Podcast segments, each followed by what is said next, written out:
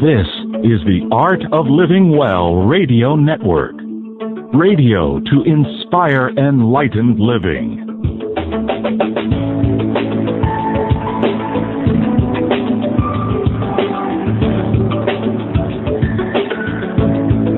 You're listening now to the Honest to God series with Angel Rose and Ahanu. Everybody. Welcome to the show today. It's a very October day in San Diego, California, Ahanu. I cannot report sunshine. I can report fog and cloudiness and chilliness and this is highly unusual for what I normally report.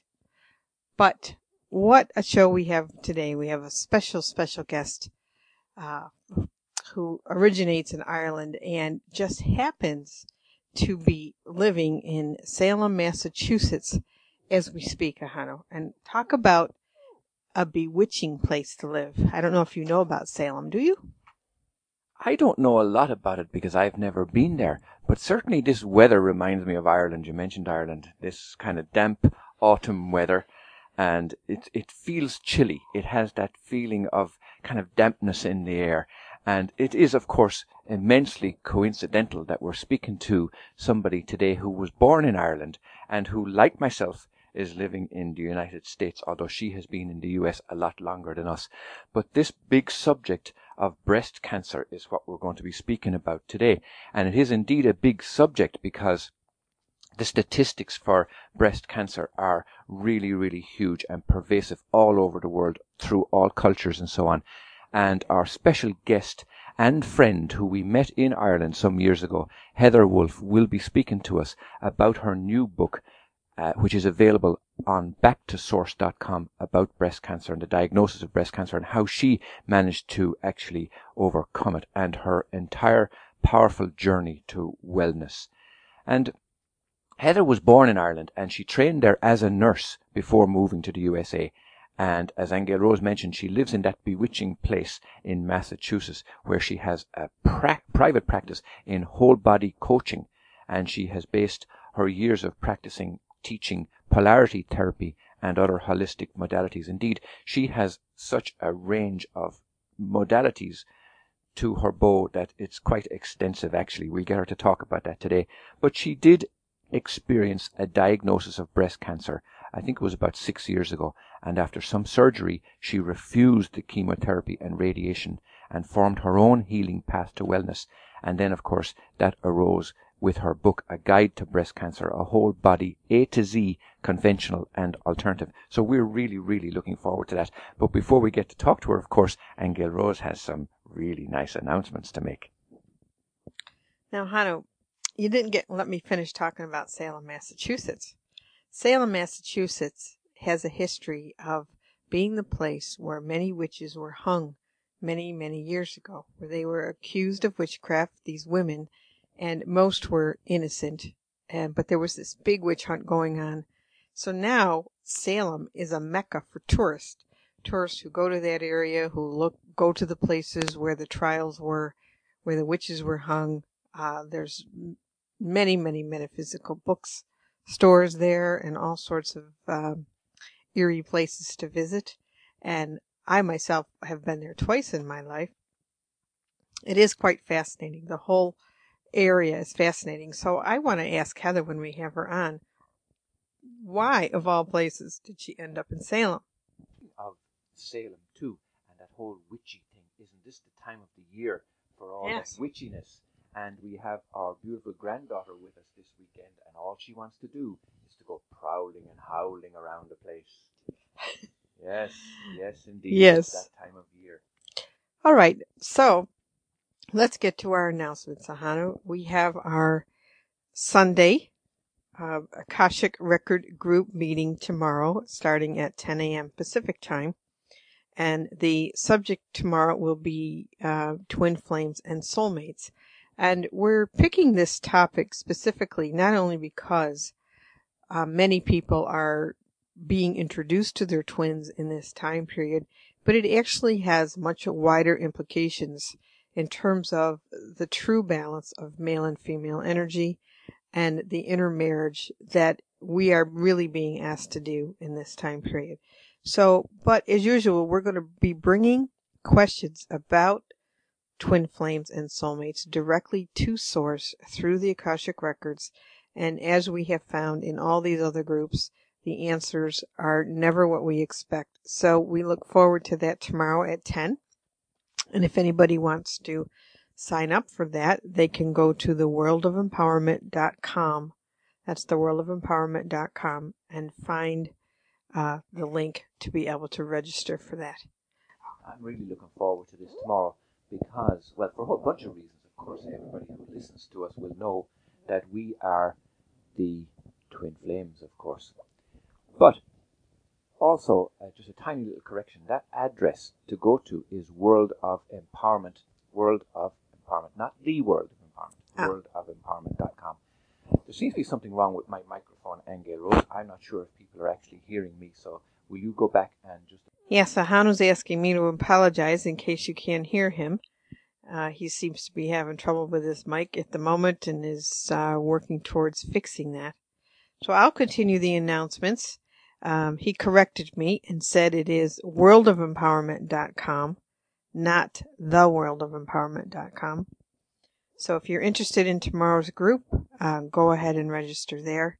And we'll look forward to your questions on this topic. All, everybody who registers uh, does give us questions on the topic.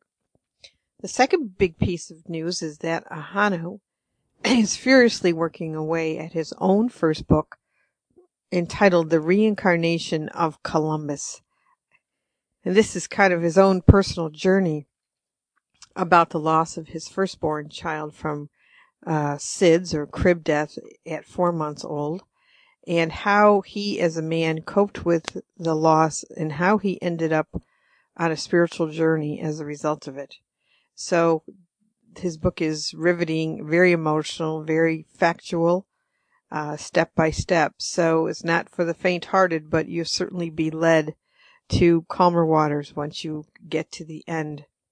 That'll be coming out, we hope, fairly soon. Uh, of course, you know, when you're writing a book, anybody who's written a book knows that by the time you uh, put the content in and you go over and you read it again and you add and subtract, it all takes a while to actually get finished. but anyway, we're looking forward to that. And I am furiously writing away on my second book as well in this Honest to God series entitled The Nature of Reality. That'll be out next April 2014. Both books can be pre-registered or pre-ordered, excuse me. Hanu's book, you can get it by going to the reincarnation of Columbus.com. And my book, you can find it at the nature of reality.com. All right, let me see if I have got my microphone fixed here. And I'm not sure actually if people did hear us, hear me particularly in the beginning of the show. I hope so. But it looks like I'm getting flashing lights on here now and I'm getting yeah. green going to orange and red. So it looks like I am on the air. You're on, Ahanu. Okay. Now is the time for us to bring forward our very special guest, Heather Wolf, and talk about breast cancer and her book, a guide to breast cancer, a whole body A to Z for prevention and healing, a conventional and alternative approach, which is available, of course, on her website at backtosource.com and amazon.com. Heather, are you there? I am here and I'm laughing away at you two having a great time. well, good morning. Good morning. Yes, from sunny Salem. Ah, uh, you had to put that in there. yes, yes. I'm so grateful for sunshine whenever it's there. it's a little chilly, but Salem is definitely buzzing. Um, these days. We get a hundred thousand extra people into the city wow. for October. Yeah, I can imagine. So, yes. Yes. So I am curious. You, you might have heard me mention before we get into your journey. I am curious how you ended up from Ireland to Salem. Oh my goodness. Well, I'll just tell you quickly. I came in 1975 and I moved to Vermont, Montpelier, Vermont for two years. which was a nice transition from Ireland because it's very beautiful and it runs on tourism and agriculture a lot, just like Ireland. Mm-hmm. Um, and then I moved to Chattanooga with my husband then of uh, for two years. My son was born then, and then we came back up to New England. We decided that we would rather have cold winters than hot summers that you couldn't go out in. so I've lived around New England, um, and the last place I actually was diagnosed with breast cancer when I lived in Gloucester in Lanesville, actually, which is kind of the tip of the peninsula on Cape Ann. And um, I went back to Ireland then for three and a half years and wrote my book and uh, connected with family and my mum and all that. And I had a community in Salem. I, I used to do sound concerts with um, my then partner John, and we had a wonderful time and met a lot of people, and just uh, connected in with a group of healers in Salem. And I, when I came back from Ireland, I didn't want to go back to Gloucester. I wanted to be kind of a bit nearer civilization. And so I've landed here and I didn't think I was going to stay, but I, I like it more and more. And tell us, um, Heather, about the whole witching business around Salem. What's that like? And is, is it still going on to this day, or is it only a tourist issue?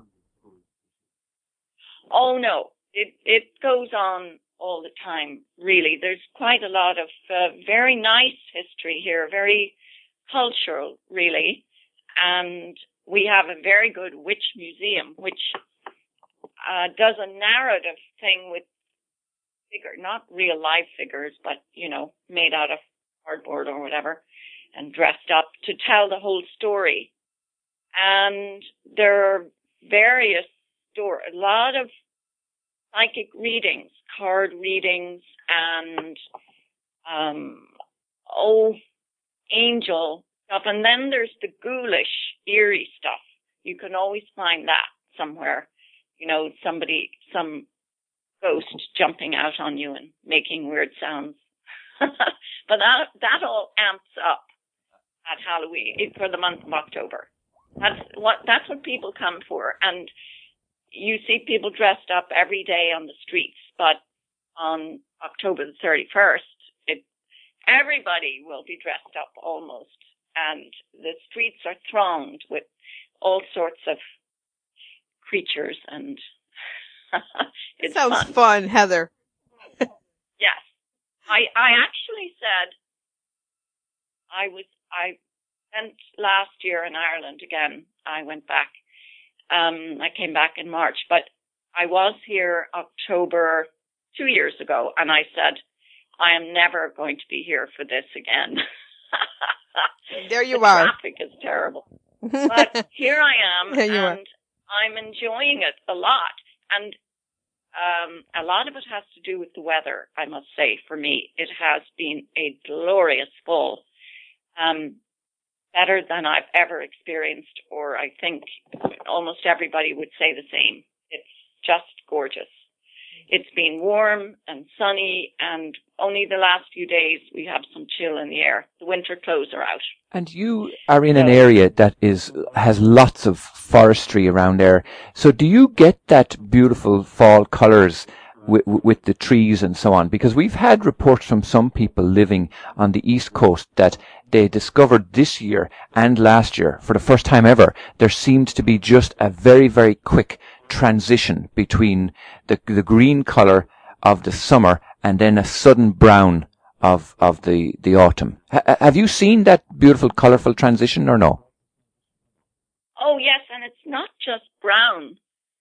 It's, it's oranges and yellows and golds and it's glorious. And, uh, it was late this year because we had a hot summer or good summer or I'm not sure why but it's definitely, if I look out my window here, I live on the third floor and I look out at the treetops and the tree outside is totally bare, but uh, beyond that, there are still leaves. I see green still. Um, they're still turning here, but you know, if you went to Western Massachusetts, I'm not sure how it is, but it might be pretty finished. Um, My- so it's my- it's different in different places. There are more trees Yeah. some places, but we definitely have it here. You know, it, it's gorgeous. I have a park a mile down the road from me that I go to, and it's by the ocean, and the trees are just magnificent. Maple and beech mostly. I found one oak. Uh, but they're so alive, and at any time of the year, they're gorgeous. We do Yeah, have a tiny bit of color here, just a tiny bit, but mostly things are still very green. And, um, but I do miss, I do miss fall back on the East Coast. That's for sure because I was raised in upstate New York and my sister lives Mm. in the Berkshire Mountains in Massachusetts and she sends photographs That's- and it's gorgeous up there. And I, I do love that whole New England area. In fact, I spent time going through, uh, Walden Pond and, you know, Henry David Thoreau and the cemeteries up there. And I felt a real kinship to that time period. So, but we won't go on too much more. So we'll be able to get into your journey, which is why you're here today. So if you could, uh, begin, Heather, by talking to our listeners about your journey. Just you pick it up where you want to start with this and, and we'll go along with you. Okay. Thank you. I, I really appreciate you inviting me. Um, so, you know, this is such a big subject, cancer, and it is pandemic. Breast cancer is pandemic. Um, so I feel quite passionate about prevention part of it. And there are many aspects to it and cancer in general. But anyway, I, I started training as a nurse on my 20th birthday in Ireland. And I'm now getting my social security. So that's been a while. And I have been um, in traditional nursing, but I've been in alternative health and had my own private practice and started healing centers, 12 of them to be precise. I've been connected in um, to a lot of different healing centers. Uh, and I've worked with a doctor and chiropractor and, you know, I, I like to, I think we need both conventional and alternative for a, a lot of the time. So I, I never expected to get cancer, of course. So it, it has been in my family. Um, my grandfather died, but and, and my mother actually died of cancer last year at the age 91 though, and she had a good life. Um, and my aunt has experienced it. So, but I did not think of myself as having it because, uh, you know, I, I lived, uh, I was into health in general. And so I, I did have clients coming to me who had breast cancer and there was a time when I had a few and they died. And I was curious. I, I actually could see why they weren't healing mostly. Um, but I, I wondered, you know, what is this all about? And I think on some level of my being, because most of our being is unconscious, I really wanted, I, I wanted to experience it so that I would really know what it was about. And I, I know more than I did then. I certainly don't know everything, um, because there's always more to learn. But anyway, I did, I had a mammogram and I, I used to have mammograms pretty regularly and then I had one that was painful. I, it wasn't a pleasant experience and I, I didn't go back in a hurry. Uh, so when I did go back, I, I think it was two years, maybe two and a half. Um, I went back and they recalled me and said there was suspicious calcification. So I went back. Uh, it was almost solstice of 2006 and I was due to go to Ireland for three weeks for Christmas. So they did tell me that it was very suspicious looking and I needed a biopsy. So they said, well, go to Ireland for your three weeks and, you know, we'll see when you come back. So I went to Ireland and I got thermography just before I left and I, I had some healing as well by, uh, there's some great people there and I went to somebody I actually trained in polarity therapy and I know she's really good. And I spent two hours with her and then I went for my thermography and I, thermography in case people don't know is a very uh, non-invasive way of checking your whole body actually, but it's quite well known for breasts, for examining breasts and you can pick up cancer like even 10 years beforehand. And it's, it's heat. It's photography and heat generally. That's my explanation of it. But, uh, so I went to this center and there was a man there who's one of the top people in the world. And I, he said, certainly there's nothing that I don't see anything. You certainly don't need a biopsy and it's totally clear. Now, I haven't been told um, that really you have to do some careful preparation for thermography. You should not have body work. Now, I didn't have body work. I had energy work, but um, this person really cleared a lot from my energy field so that you couldn't see if there was any lump in there or any cancer. And so I came back and I still came back to where I was living and to a long winter, which does not suit me.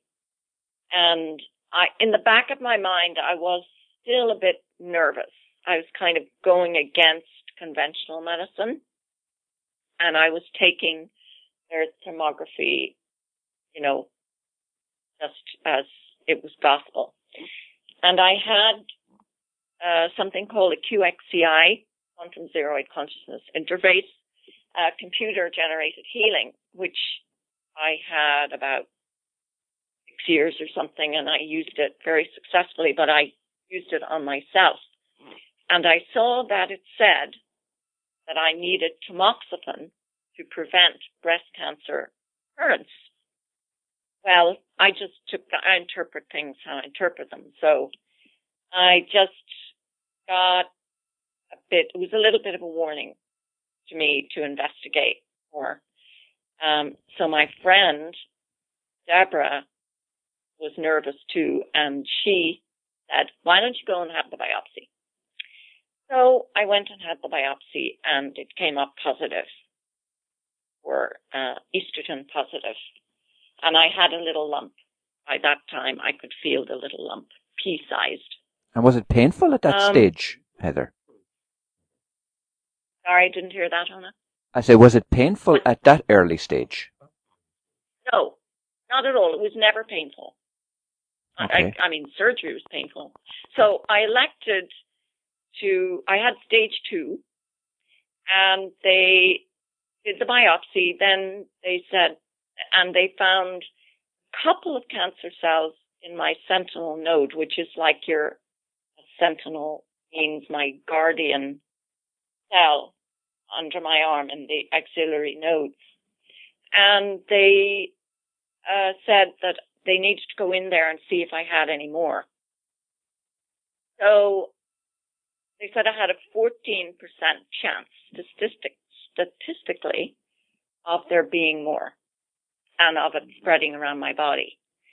So I, I wasn't sure about that because I had, uh, by the way, I have used medical clairvoyance for many years where somebody can see into the body, has that gift of their sight looking into the body yes. and seeing what's there or getting messages, getting guidance from other realms to say what's going on. And right. I, I have found that so incredibly useful.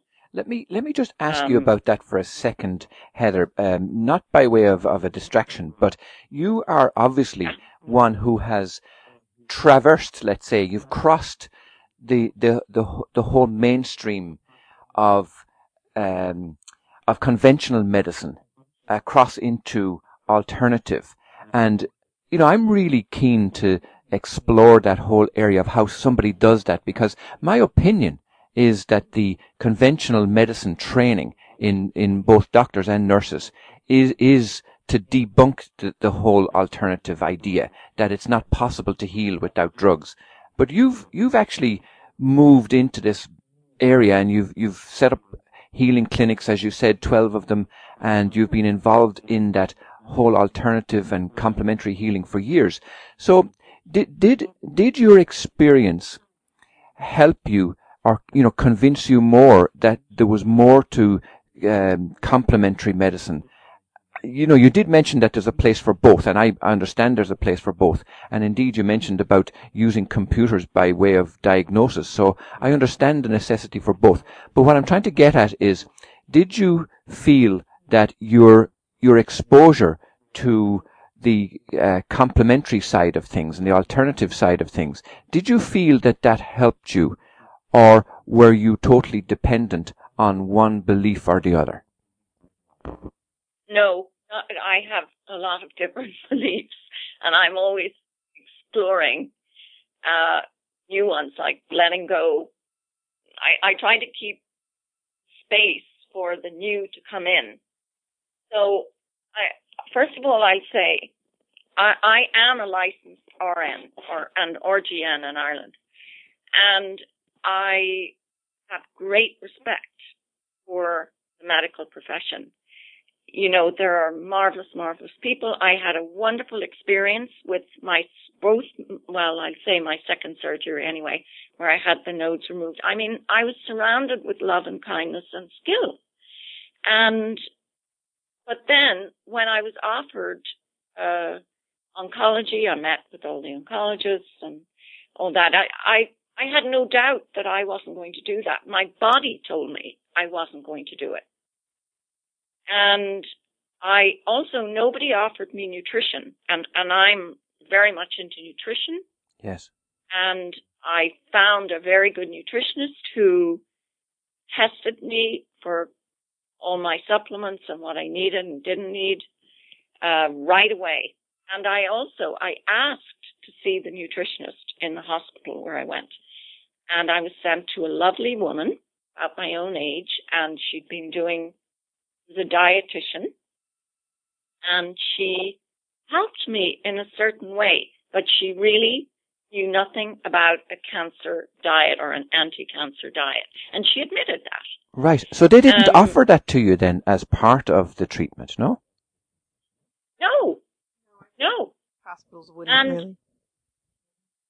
So she did have me write down what I ate for five days and was able to t- show me that I was actually getting enough nutrition from her perspective, enough carbohydrates, proteins, and fats. And I am pretty vegetarian. Not totally, totally, totally. Um, I have been periods of my life and I've gone back and, um, now I'm probably more so, but I still you know, will eat a little meat or fish if I feel like it. I'm not fanatical about it. Mm-hmm. And so, but, but nutrition is such a big lack in conventional medicine. Now, Hona, I will definitely say that more and more doctors, nurses, um, people in conventional medicine are being open to alternative. I mean, you can get Reiki, reflexology, acupuncture now in hospitals sometimes and covered by insurance. Yes, I understand that. Uh-huh. Yeah. yeah, so it is being embraced, and I firmly believe that it is going to be more so, and I, and I hope I'm going to have a part in that. Um, but you know, the big um, obstacle is money. Is uh, hmm, I'm going to be very. Go for it, Heather. I'll go for it. Okay. Uh, In in a lot of my research, and I in my healing too, I like to, to look for the cause. Conventional medicine tends to go for the symptoms and treat those, and you know they do that very well. So I Mhm. sometimes I I, Mm. you know, my mother lived to be ninety one. She did alternative, and she took her pills every day. And, you know, so we have choice. The bottom line is we all have choice about the path that we take. And I don't think there's a right or a wrong. There's a different way of learning. And, but I look at everything from a vibrational point of view. And I look at everything from the point of view of the earth and how we, how everything that we have comes from the earth. If you just think about that. And we don't treat her very well. So if you think about the number of pills that we take as a humanity as a whole that go down the toilet, go into the earth, they have to recycle somehow hmm and then we eat them back. We eat them through animals, through the milk, through, you know, we ingest. It, it's not a healthy scene. No. Now, everything in moderation, but it is uh, ruled by some greed and Yeah. money, and there are things hidden from people that needn't be hidden. And I'll tell you, yesterday I, went to the doctor. I needed to get a note for something, and I asked her about having. I, I have a, a physical, you know, and I get my blood tested, and it can be useful Yes. as well as other means. Uh, so I said, can I, I'd like to have my vitamin D checked. Is that in there? She said, I'll do a whole panel. And I said, does that include vitamin D? And she said, no, they've taken that off. And I said, who took it off? Well, she told me who took it off and I am going to follow up on that organization and see why they you. took it off. Yes. Oh, I say we change the world one complaint At a uh, time. At a time. Yes, absolutely. Yes. Now, let you me- have to have time to do it. Right. Let oh, me. I actually did try calling yesterday, but I didn't get to the right person. It was four o'clock on a Friday afternoon, not the best time to call. right. But I will do it because this is a local thing. Um, vitamin D is so important. It's not a vitamin, it's a hormone actually. And if you live in the northern hemisphere, or if you work inside a lot, or if you don't get enough sunlight, you lack vitamin D, and it is so important for our immune system. They've done studies on breast cancer in particular around vitamin D, and it's even well known in conventional medicine now how important vitamin D is. yes. And yeah, there, so I ask myself, you know, if we don't take vitamin D and we get, if we get sick, there are people who benefit, you know, who yes, make money. absolutely. Yes. And yes, so I'm very aware of that. And nothing is all bad. There are many wonderful people working in research for new medications and there are many medications that have saved lives and people, many people are alive because of chemotherapy, radiation, and lots of other uh, medications. But you know, there are, just let me go back to the vitamin D thing. So I question, did somebody stop uh, take that off the panel because they want people to get more cancer so they can sell more drugs. I mean, that's the worst could be. That's Or do Do they s- just We certainly do see a lot of that, Heather. There's there's a whole big plan for that is as as you know, worldwide. Yes, and you know, we I, I'm not into blaming anybody because there's no point in blaming. It only makes us a victim. You can be blaming all these people for this, but and then not doing anything about it yourself. If you're still taking all their medications, well, you're part of it. that's right. But yes. if you're more conscious, and this is why I wrote the book, to let people know that they do have other choices. Because, you know, um, conventional medicine does not know how to heal fourth stage cancer. And alternative medicine does. That's Wow. a big statement. That is a big statement. I went, yes, I went to a three day, they can prolong life, but they don't know how to heal it unless somebody, uh, look, healing is up to ourselves. So that's a bit of a blanket statement, but, um, there are exceptions to every. I went to a three day conference in Trinity in Dublin a few years ago for cancer. I can't remember what it was called, but it was um, quite scientific, and I really enjoyed it. From 8:30 in the morning till five, every 45 minutes, we had top people from around the world talking about some aspect of cancer and how they were progressing with it. And I never heard anything about nutrition. I never really heard anything about emotions. I heard somebody talk about counseling or more coaching people after they'd gone through chemo and radiation and how to get them back on their feet. Um, but I, I heard very definitively that they were going down another path. And it doesn't mean that they won't get there with some big revelation, but uh, at this point, they are not embracing nutrition. Nutrition can heal cancer. We know how to heal cancer. Cancer is more easily healed than a lot of diseases.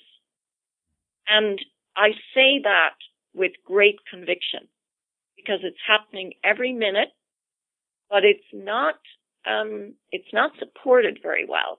Right. There Right. are clinics.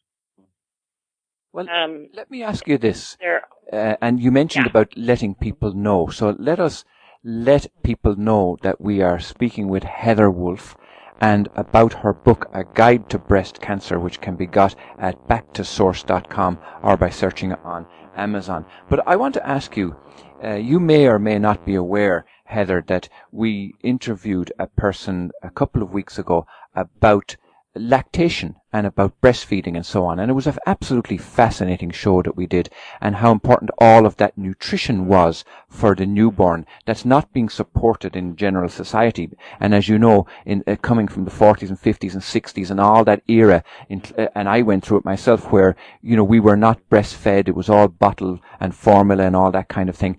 But what we arrived at was a kind of a movement away from the nutrition of the newborn and into a kind of an artificializing of everything.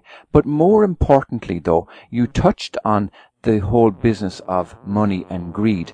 And I want to ask you, do you think that there is something underlying that's going on in terms of the bigger picture? I know you mentioned that yes, we can do something about this on a in a local way, on a one-to-one basis, by each person being conscious and aware of what they're doing and what where they're at with things. But in the bigger picture, I'm trying to get at. And then furthermore, in speaking to that lady about uh, breastfeeding, and now speaking to you this week about breast cancer, I find myself somewhat out of my depth, you know, being a man and not being aware of what it feels like to, to breastfeed or to have anything wrong with my mm. breasts. Now, what I'm doing is I'm trying to bridge the, the, what's going on between men and women on a, a spiritual level. I'm trying to get at, is there something going on from men driving the medical industry and driving the pharmaceutical industry? And is there, is this some kind of a continuous put down in some way? Do, do you think there's something going on on a deeper level, in other words, is what I'm trying to get at? Oh, yes, I do. Yes, against the female. Continually against the female. Against the female. Well, you know, I think, yes, that there has been and there still is in some quarters. I think we've moved ahead a lot in that direction, I think, but, but not in all parts of the world. You know, I think American women, um, in particular are very free, not all, but, um, and th- that can go the other way as well, where, you know, women are too much out there and get too much mail where they're not. I, I think it's such a big um, topic. Well, I, I I'll just give you my. You know, I think we're we're very ignorant, really, about relationship in general. We're ignorant about sex. Um, it's there's there's a whole other way that we can be in relationship with each other, not just our significant others, that we can enjoy sexual energy. And again, that's education. It's been hidden. Um, because if we were all enlightened in those ways, we'd have a very different planet and a much healthier one. And there would be people who would lose out. There are always people who lose out. There would have to be a big shift. And you know, Mother Earth is making a shift in lots of ways. She's shaking things up a bit. And I say in my book, really have enough women had the experience of breast cancer now that we don't have to get it, that we've learned what we need to learn so that we don't have to get it. We can just do the good, healthy prevention. But you know, that's a big journey. It, it has been a big journey. It is a big journey. I can tell you that I just got a book recently. It's called The Scar Project. I don't know if you've heard of it. No. Nope. It's photographs of women under 40 who've got breast cancer. He was a fashion photographer and a friend of his died at tw- age 29 from breast cancer. And he was very um, affected by that. So he photographed women under 40 who'd experienced breast cancer and their scars. It's a beautiful book. It's in black and white. Um, but it's, oh my goodness. I saw that book and I was kind of lagging a bit about around my book and get sharing what I know. And that got my passion back, that book. Yeah. Um, because it is the lead, leading cause of death of women under 40.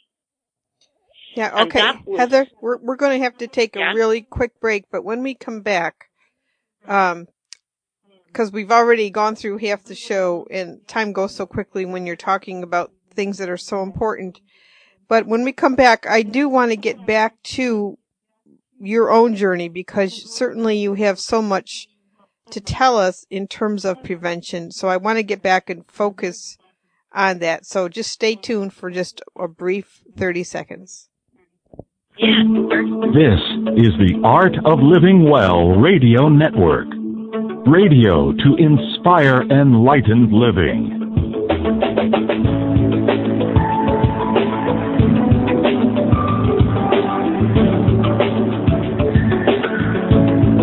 the Honest to God series with Angel Rose and Ahanu.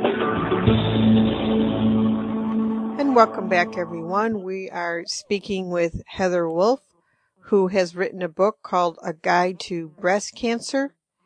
And Heather herself is a breast cancer survivor and has used both conventional and alternative approaches to healing. And she is talking to us today, sharing her journey with us, talking to us about what knowledge she has gained through this process. So, Heather, if you'll continue uh, speaking to our listeners about what you have discovered. Obviously, there's many levels to this, and what you found to be the most important aspects of healing. And you have already mentioned how important nutrition is. So, if you could get a little specific about nutrition and then go on to the other aspects of healing for women of breast cancer. Yes, I would love to do that. Thank you. There's so much, but uh, really, inflammation is one of the biggest things for any disease. And I think uh, we all probably have some inflammation that can be brewing every day, but we detox away. I think the most important word in my book is counteract because there's a lot of fear put out about this is causing cancer, that's causing cancer, you know, and you must eat that and you must eat the other. Um, I don't really, that's not the whole story. And we fear, fear causes cancer because fear makes us acid. And we ought to have a pH of seven point, around 7.2, 7.4. So if we get more acid, it cancer cells like that, and also cold viruses and whatever. And there are certain foods that make us more acid, and others that make us more al- alkaline, and we need a balance. But when we have a disease, uh, well, we'll talk about cancer now. Um, we have to really focus on getting back our alkalinity and our our natural buffer that we have around alkaline and acid. And there are plenty of books on that. And I give them in my book. I have lists of books under B. Um, so, but the things that make us acid is fear, stress, and the foods that are acid. Now, meat, protein, high uh, protein content will make us acid. Also toxins. And if our digestion system, digestive system is not working properly, we produce toxins and they produce acidity. So detoxing is absolutely paramount. However we do that, and there are many ways to do that as well. And I, I have to say that each person is unique. Each person needs to be treated as unique. We need to treat ourselves as unique. And so what's good for the goose is not good for the gander.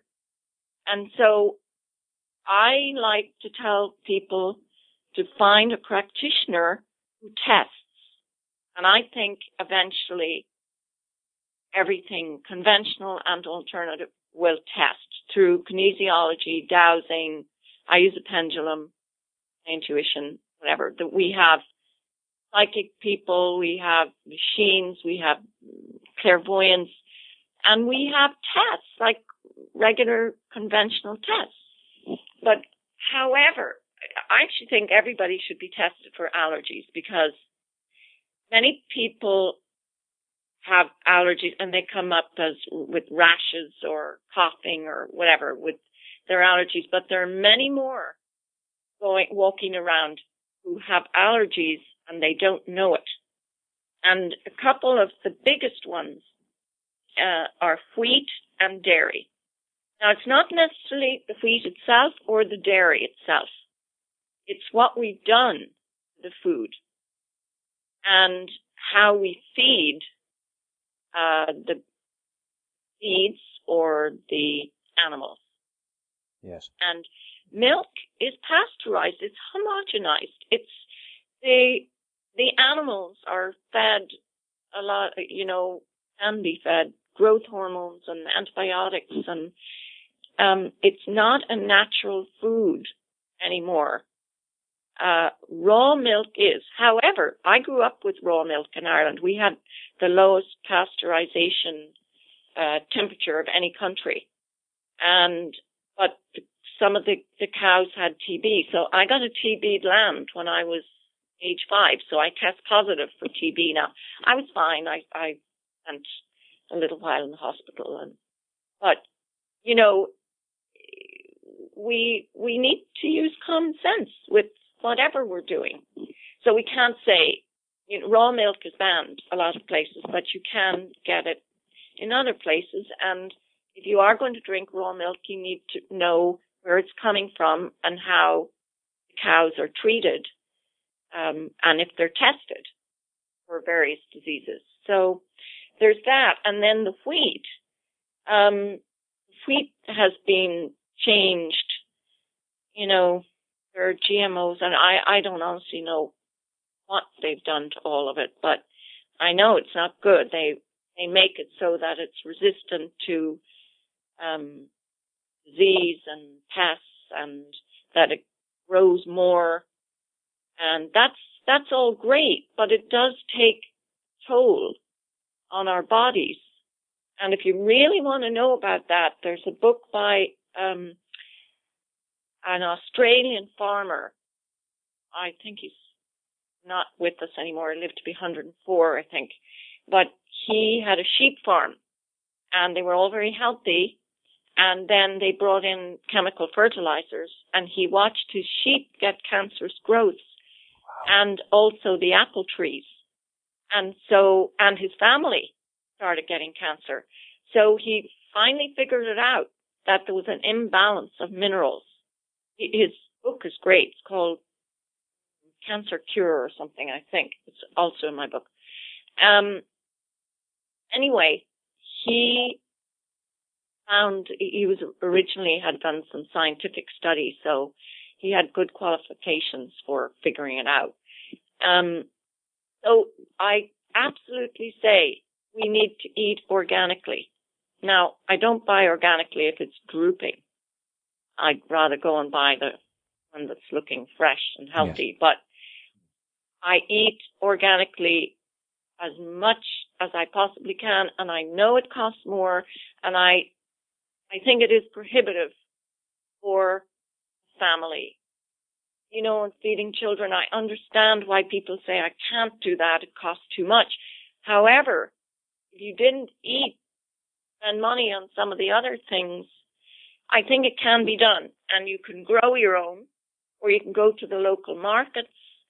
You know, it, it's, I tell you that it is a big change. It's not just, um, an easy thing to say, change your diet Yes. You know, you got to yeah. do. You got to. indeed, that's something that the advice we get in the Akashic Record sessions that we do on Sundays.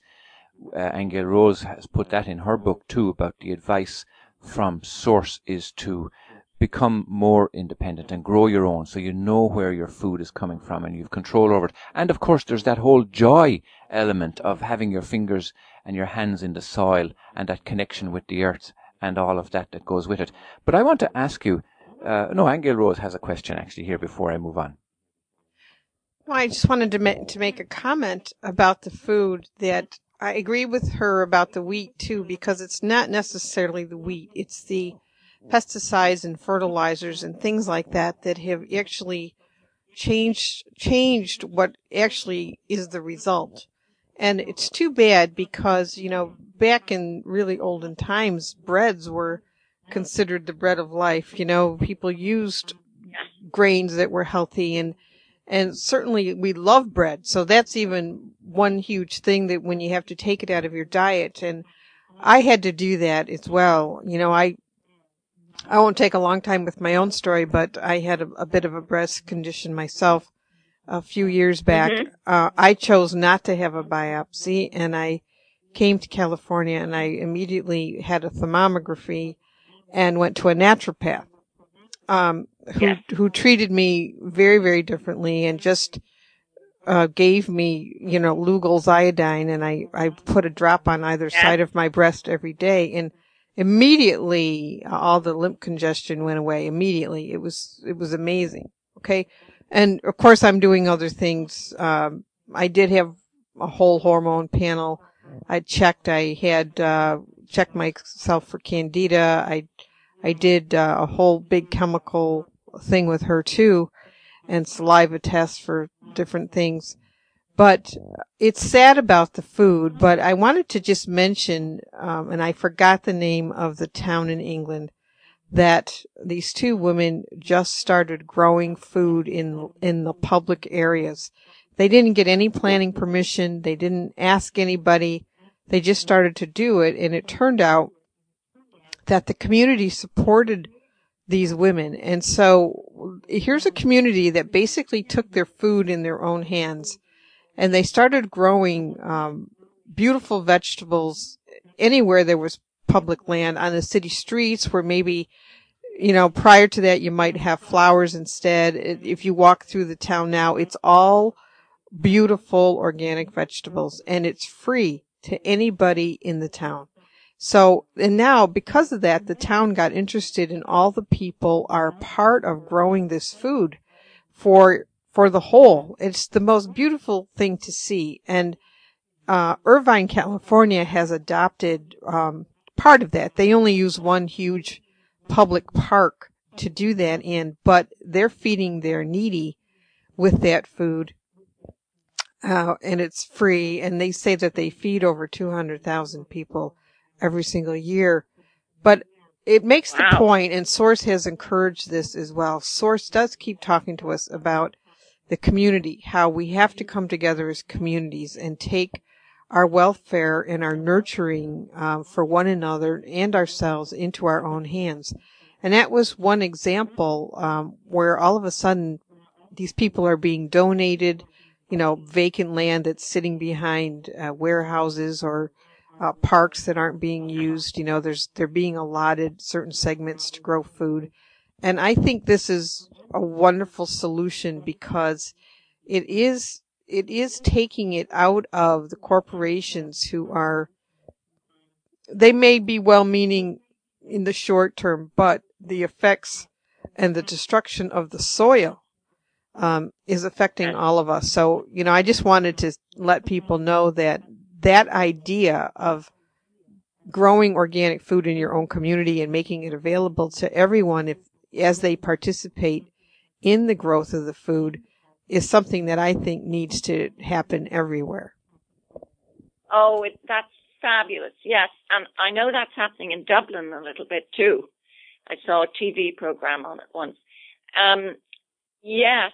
Oh, we have to come together in communities. We all have to support each other or there's, it's too much. It is too much for people, uh, especially who have children and maybe who don't have family around and, and both parents are having to work and it's, you know, we have to change something in society and not just for the population who have what they need. There are many, many, many who do not have what they need. And we, we need to share more. That's just all about it. Uh, and that's a wonderful idea. Now, California has the perfect growing season all year round. Uh, but everybody can adapt because I think local food also is the way to go. If we, because it, if something's coming from California to the East Coast, it's using up oil, gas to get across its big trucks and the vibration of the food goes down and we could be growing more ourselves. That's right. But I, I'm not, you know, No, we that's probably will always. No, that's that's true, and not only that, they are creating um, more self-sustaining houses, a, a greenhouse type of an effect. I forgot what it's called. If it's if it, is it hydroponic, Ahanu, or or what is it? units where where they're self-contained and they can be grown in any climate. And you make a yes. good point uh, about being local because, in my own opinion, part of this movement that is happening globally is that we do need to become less dependent on everybody else to provide us with the things that we're used to having. And, um, you know, like Ahanu mentioned, there's, there's nothing more satisfying than putting your own hands in soil. And in fact, we were, uh, when we're getting off track a little bit, and I want to talk about the emotional aspect, Heather, and the stress aspect of breast cancer, you know, in, in, in a 2nd mm-hmm. But I just want to make the point that we watched this video called Grounding the other day, and it was talking oh, yeah. about how important it was to be grounded to the earth. And most of us are not grounded to the earth at all anymore. So it, it was very, very fascinating. And we, we made the comment to one another that perhaps that's what happens when gardeners are in their gardens and their hands are in the soil and they're, they feel so wonderful afterwards is that they're in the earth energy and they have a hand yes. in the condition of that soil and taking care of that soil. And certainly that's a huge factor in health. It is. It's a very energetic factor. And, you know, we need to keep our energy in a positive spin, what I call it. And we need, everything has a vibration. And so we need to choose those things that keep our vibration up because that keeps our immune system up. Yes. And, you know, I spoke a long time about that, but I want to say one more thing about nutrition. Sugar. If anybody has a diagnosis of cancer, sugar is out because sugar feeds cancer. Now a lot of, uh, and that includes, you know, fruit is, is sugar. Carbohydrates become sugar. So, and there's the proof of that is that there is uh, chemotherapy called IPT, insulin potentiated therapy, where, and I don't know why there isn't more of this, um, where you give insulin to somebody to reduce the sugar in their body, and then you give them chemo laced with sugar. So it goes straight to the cancer cells and it's very effective fast and you don't have the side effects, you don't lose the hair and all that. And not every, it's not um, legal in every state, and I don't know why. I'd like to see if it could be legal in Massachusetts anyway, uh, because it's in the beginning they experimented and you know they were maybe it wasn't they gave too much insulin or whatever, but they have it down now. So that's sugar, and I think for all of us, we need to watch our sugar intake. And white sugar is poison. I, I'm sorry. I know myself because I've cleared out my body. Don't be sorry and about it. That's I, that's a fact. I mean, you know, you're what I admire about you, Heather Wolf, is that you know you're coming from that place of the standard conventional nursing education, but at the same time you're very aware of the nuances of what we're actually prescribing to people with our advice and our food.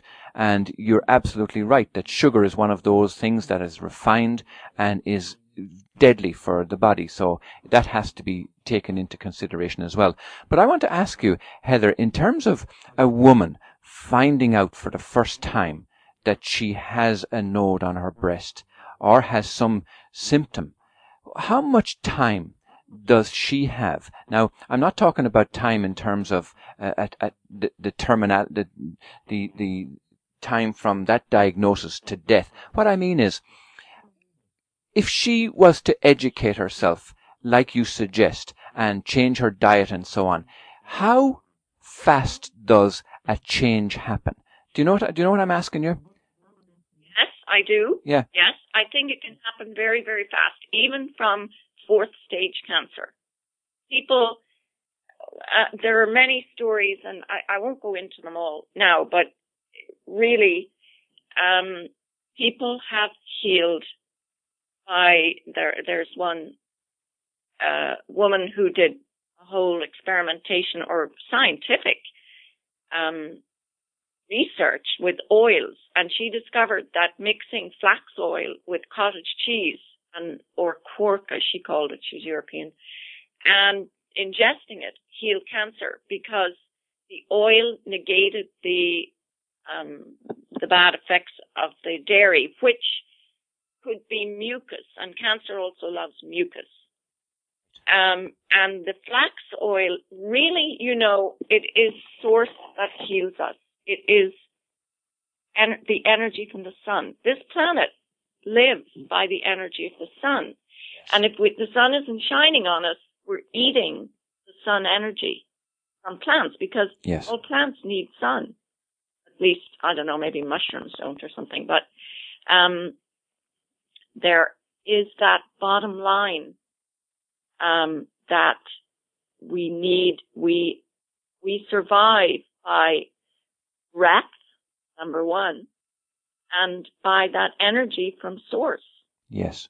And that, that's a whole other discussion, but it, it is, there's a wonderful book called Dying to Be Me.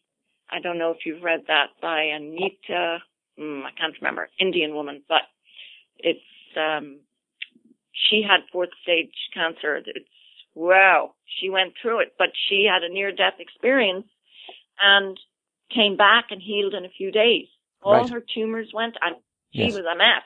But wh- what you're Um, saying though, what you're saying though is critical in terms of our understanding of the stress that comes from that diagnosis. I mean, once somebody says you have cancer, I'm sure it must set up a whole series of stress hormones and fears and anxiety. Oh yeah. Yes. So what you're saying is that with this knowledge, with this information and with this training and with this awareness, that stress need not be there at all because you know that you can actually uh, cure it. Is that, that's correct?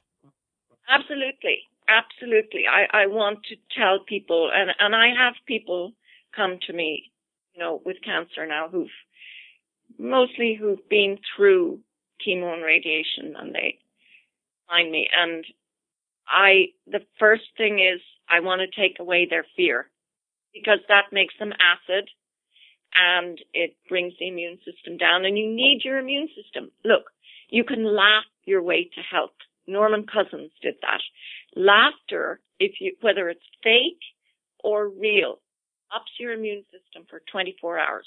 So, you know, you can do ha ha ha, or you can look at funny YouTube videos or funny movies or get together with your friends. I mean, you can laugh and there's laughter yoga now. But it's, you know, life is a lot simpler than we make it. But we have to do the simple things. And there's so much pulling us away from our simplicity now. You know, I grew up very simply. I didn't have TV. I didn't have electric light. I grew up on the land in Ireland. I had a wonderful family. I was surrounded by animals and fields and, and my mother was a wonderful cook and we grew all our own food. We had our own orchard. You know, I know the best. And I had almost real milk. Um, even though that did cause its little bit of a problem. Um, but you know, I got away from that. Um, but I think everybody, everybody is becoming more aware that we need to eat, that food is better. It's actually better. But your palate has to, um, adjust a little bit. You know, I offer somebody some lovely brown rice and lovely steamed vegetables or whatever. No, if they're used to McDonald's, it's a big step. You know, it is. And I don't minimize that at all. It's, it's difficult. And it's a whole, um, cultural thing. It's an emotional thing. However, if it's life and death, you have to choose. You have to choose whether you want to live or you're going down some not so great path. And death is healing. I'm not against death at all. Yeah, so so let's talk a little bit now, Heather, about the emotional aspects of this. And before you do that, if you could tell our listeners what is what is the the correct or the better perception when somebody comes and tells you that you have cancer uh, of any type, and we go right into fear, and of course, cancer, you know, for many, many people equals death. Uh, you know, a lot of people think it's a death sentence. What is the right perspective about cancer that would alleviate fear so that they can proceed forward and make healthier choices? And the reason I ask that is that we also have another friend uh, in Ireland who was diagnosed with breast cancer two years ago, and uh, mm-hmm. you know, doctor basically said you've got to do chemo, you've got to do this, and you know, we gave her your book at the time, and we also encouraged her to look into alternative stuff, but she was of the mind. Well, no, I'm under the doctor's care now. The doctor says I can't I can't take a superfood. I can't do this. I can't do that. I got to do what they, what they say. And, uh, just gave her complete power away to doctors. And, um, yes. so, you know, in, in, because she was terrified, she had an aggressive form of it. And, um, and therefore, you know, it was this urgency that she had to hurry up and do this. And, you know, make a long story short, she went through it all. Um, a little bit came back afterwards, and then they told her she was going to need radiation for the rest of her life, uh, which gave her some strange rash. And, you know, here she is, you know, accepting this fate, right? That I have to have radiation for the rest of my life to keep this at bay. Where it's sad, really, because you watch a, a, beautiful woman, beautiful spirit, mm. weaken, weaken, yeah. weaken, and, you know, it's fear. It's all fear, you know? Well, it's not all fear. It is a physical thing because chemo and radiation have their side effects. They bring your immune system down. They destroy your gut first. And so somebody has to be strong enough to go through that and to build their immune system. The doctors ought to think, and, and there are some in Germany and there are actually some in America, um, who will treat the immune system first and at the same time as giving the chemo. I mean, I, I can't understand the thinking. It, it just, it's like hypnosis. It's hypnosis that starts in medical school. Um, the medical association, they're, you know, again, it's something to do with money in there at the top because it's not to do with the doctors. They're wonderful. There are amazing doctors, nurses, you know, but they, and they don't have time to explore all the rest. I had to leave nursing and conventional medicine to find out what I have, found out. Yes. And yes. to have the experience. And tell us. And I, I come back in now. Yes. And, uh, yeah. Tell us quickly. But it takes a lot of time to sure get educated. Sure. Tell us quickly, Heather, what part would prayer play in the alleviation of the, the stress and the understanding of the bigger picture? Thank you for asking. It's number one as far as I'm concerned. Um, you know, I, not everybody is devotional. That's not their path. There are many different ways to pray, and there are different paths for different people. However, we all have God inside us.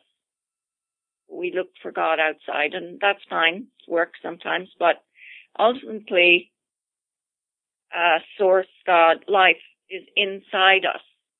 And that's part of any journey that we take is to finding that. And I think cancer is an accelerated process to get to that. It's an opportunity right, to accelerate yes. that. Yes, yes. Now you mentioned you, want, you mentioned about certain things uh, to to take into account, like nutrition, for example, and things to avoid, like sugar and and various ad- advice that you've given like that. But what about things that people have no power over? For example, cell phone towers and various forms of electromagnetic interference. What can anybody do, practically speaking, about that kind of thing? Thank you for asking that too, because I think that's almost number one. because we're surrounded in our homes, outside our homes, and they're called ELFs, electro low frequencies, and they do bring our um, energy system down and our immune systems down and wreck our brains and everything else. However, they're here and they're probably here to stay. So, you know, we had cars and we got car insurance. So we've got all these ELFs. We need ELF insurance. But, you know, the people who are selling you all these things never tell you anything about that and they don't even know about it. It, it boggles my mind. It took me so long to find out. And you, you know, when I go to buy a phone, well, SAR, there's a SARS rating, but that, that's not everything. But, um, it's good to know what the SARS rating, SARS rating of your phone is. Um, however, there are manufacturers now of things that will counteract these. I just bought something for myself um, a week ago. I, I get very, I, I'm always looking for the best. It is a, literally a little plug that I put into the outlet and it shifts the whole electric circuitry in my house. So it clears. Um, and, and I douse. Yes. What is that? Or is that mentioned in your book? Can somebody get information about that, well, Heather? I, I don't generally list a lot of things like promote companies per mm-hmm. se, though they might be in, if you follow my train of thought and go to the websites and things. But um, I do talk about ELFs under E and quite extensively. And there are different ways. I, I know a man, Joey Korn, who's a dowser, who says, "Oh, great, they're ELFs. We'll just bless them." And he dowses, and he get. I've been in a room with him in an auditorium where he had everybody get out their cell phones and change the energy. You know, we do we do have the power. However, we have to choose the thing that we're going to do. So, you know, most people are not going to go around blessing everything all the time. Um, so some people might, and it's easier to plug something in or to wear a pendant or to stick something on your phone or stick something on your uh, computer. Um, microwaves are you know, they're all, I think, a level of microwaves. But it's very important, that subject. And there are books written about it. There's a lot on um, the internet. And it's a very important thing to pay attention to. And so many children have cell phones up to their heads now. It, oh, it's uh, if they if they're going to use that, and I understand why they are, peer pressure is it's here to stay. I'm sure. Um, well, I'm not sure actually, um, because children can make up their own minds, and if they're educated, if they were educated in school about ELFs, it would be a good thing. And if somebody dowsed their energy field, I use rods when somebody to check their energy field even if they have a thought or if they are holding their cell phone or whatever and check their field and then check it when they take it away. That is like very tangible for somebody to see.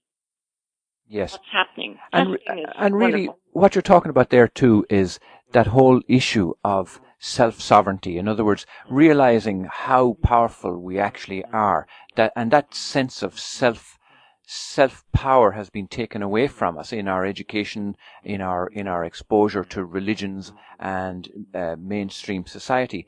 And when people begin to realize that they actually have these powers of mind over matter, then the, the, the reality that they're in tends to, to start to shift. But that also is a whole other subject. And I want to come back to the, let, us call it the tangible 3D aspect of breast cancer in the last few minutes that we have. And you've talked quite a lot about all the various suggestions that you've given to people, for example, with nutrition and uh, the use of uh, good use of um, hormones and and uh, community support and that kind of thing. But I, asked you about the time that somebody would have, and you're saying that that actually doesn't matter because they have within themselves the power to be able to alleviate and change their physical circumstances. And do you think that starts just from the moment that they decide to do something about it? Or does it take time for them to realize, oh, this, this could work? Do, does it make sense what I'm asking you? I think again, on the person. Absolutely. And it depends on the support they have. And I just say, you know, one different, big difference between conventional and alternative is the cost and the insurance system because people choose um, conventional often because it's covered by insurance and alternative health costs a lot supplements cost a lot whereas medication is usually covered and there's a support system within the hospital or doctor's office um, well the hospital will say there is a support system people are kind you know um, and in alternative healing, it's not, there is not such a good support network and it costs. So not everybody can get it. And I would like to see that. And I am hoping to give, um, I am going to give a portion of the, um, proceeds from my book to, I'm going to put it in a fund to treat people women uh, who don't have the money for alternative care. Um, it's you know there's a big imbalance, yes. and I would like to see that um, imbalance level out, and I think it will. Okay, this has been absolutely fantastic, Heather, and we didn't even scratch the surface. So um, we are going to have to have you on again because we didn't get into any of the other aspects uh, of healing, such as the uh, emotional and mental and spiritual levels. So if you if you would agree to come on, uh, perhaps per- periodically to address the different levels, uh, that would absolutely be wonderful for our listeners. Oh, I'd love to do that. Thank you. Great. Yeah, I would. I'd I like learn to more every day. let me go back to your book for a moment here because at the we've read your book and we've given it to several people and we highly recommend it. And at the back of the book, there are a number of top tips for optimal health. Let, let us remind our listeners that we're speaking to Heather Wolf and her book is a guide to breast cancer and it's a whole body A to Z for prevention and healing. And it really is a marvelous read with lots of great recommendations. And she also does private sessions that people can go to and register and get hold of you at backtosource.com. But I'd love to read these top tips. It'll only take a few moments and they really are fabulous. Breathe. I mean, yes. really breathe. And can I just say, yeah. you, if somebody, if we all followed those, we'd be fine. Right. Let me run down through them real quick, Heather. Breathe. Okay. I mean really breathe. A little time in fresh air for extra intake of oxygen and a dose of sunshine. Practice alternate nostril breathing once daily at least. Move and exercise, as well as laughter, are probably the best medicine. Watch funny movies. Smile, whether genuine or not. This releases good hormones. Drink enough pure water and filter your shower water too. Use sound, sing and chant listen to music, make your own music. Meditate every, even for five minutes a day. Create space and silence for yourself. Eat organically. Read the labels on everything. Eat a balanced diet with the emphasis on maintaining an alkaline pH. Eat sufficient raw foods to ingest valuable enzymes. Chew your food well. You are what you digest. Ensure you have regular bowel movements. Detox periodically and check for parasites. Release negative thoughts and emotions while affirming positive thoughts. Learn a tapping technique such as EFT to help with this. Check your levels of resistance, resentment, conflict, and despair regularly. Check your home environment. Exchange household and cosmetic chemicals for less harmful products. Protect yourself from electromagnetic and geopathic stress. Use full spectrum lighting. Get enough sleep Listen, learn to listen well to others. Learn to listen to your body as well as your head. Talk less, but speak your truth. Find a practitioner of kinesiology or dowsing, or learn these techniques yourself. Receive loving human touch and learn self-massage and progressive relaxation. Connect with the divine. Consider your lineage, family history and lifestyle and learn how to Google as a way of informing yourself. Aren't they absolutely wonderful suggestions? I'm really glad that we, we did read those out because I was going to ask you in some way to summarize them, uh, summarize your, your, your suggestions and your recommendations, but that indeed, indeed does that for us all. Yes, that is the summary. Thank you so much for reading them. Okay. So we've covered a lot today. We've covered your background of living in Ireland and moving to Salem, Massachusetts. We've looked at conventional and alternative medicine. We've talked about the male and female roles in relationships and in, in diagnosis and medicine and so on. We've talked about sexual energy, nutrition, acidity in the body, how fear and stress and toxicity so on leads to these various diseases, how our food, the milk and the wheat and so on, genetically modified stuff, uh, is, is not necessarily that good for us.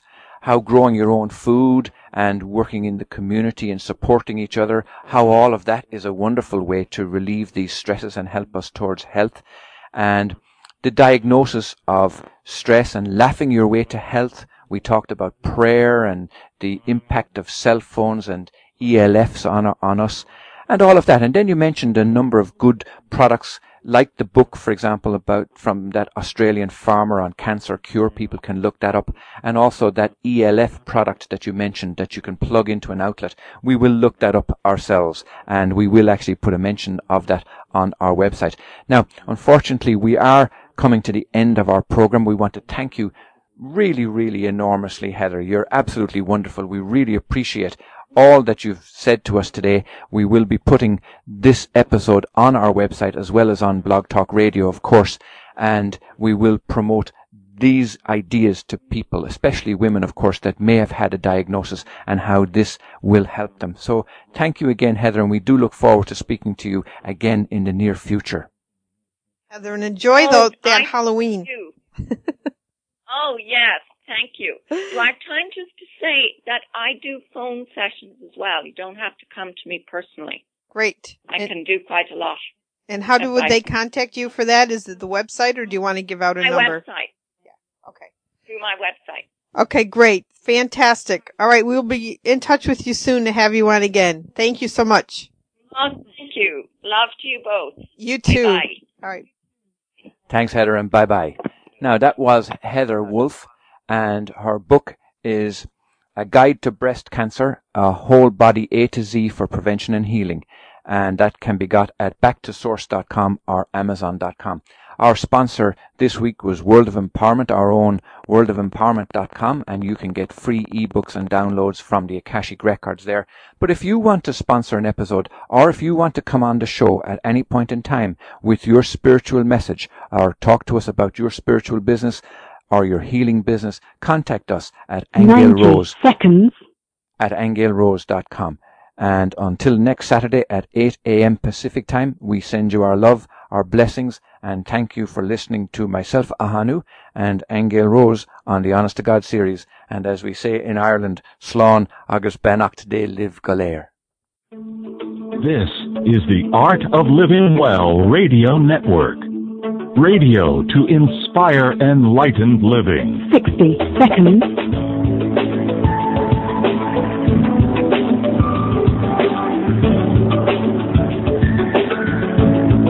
The Honest to God series with Angel Rose and Ahanu.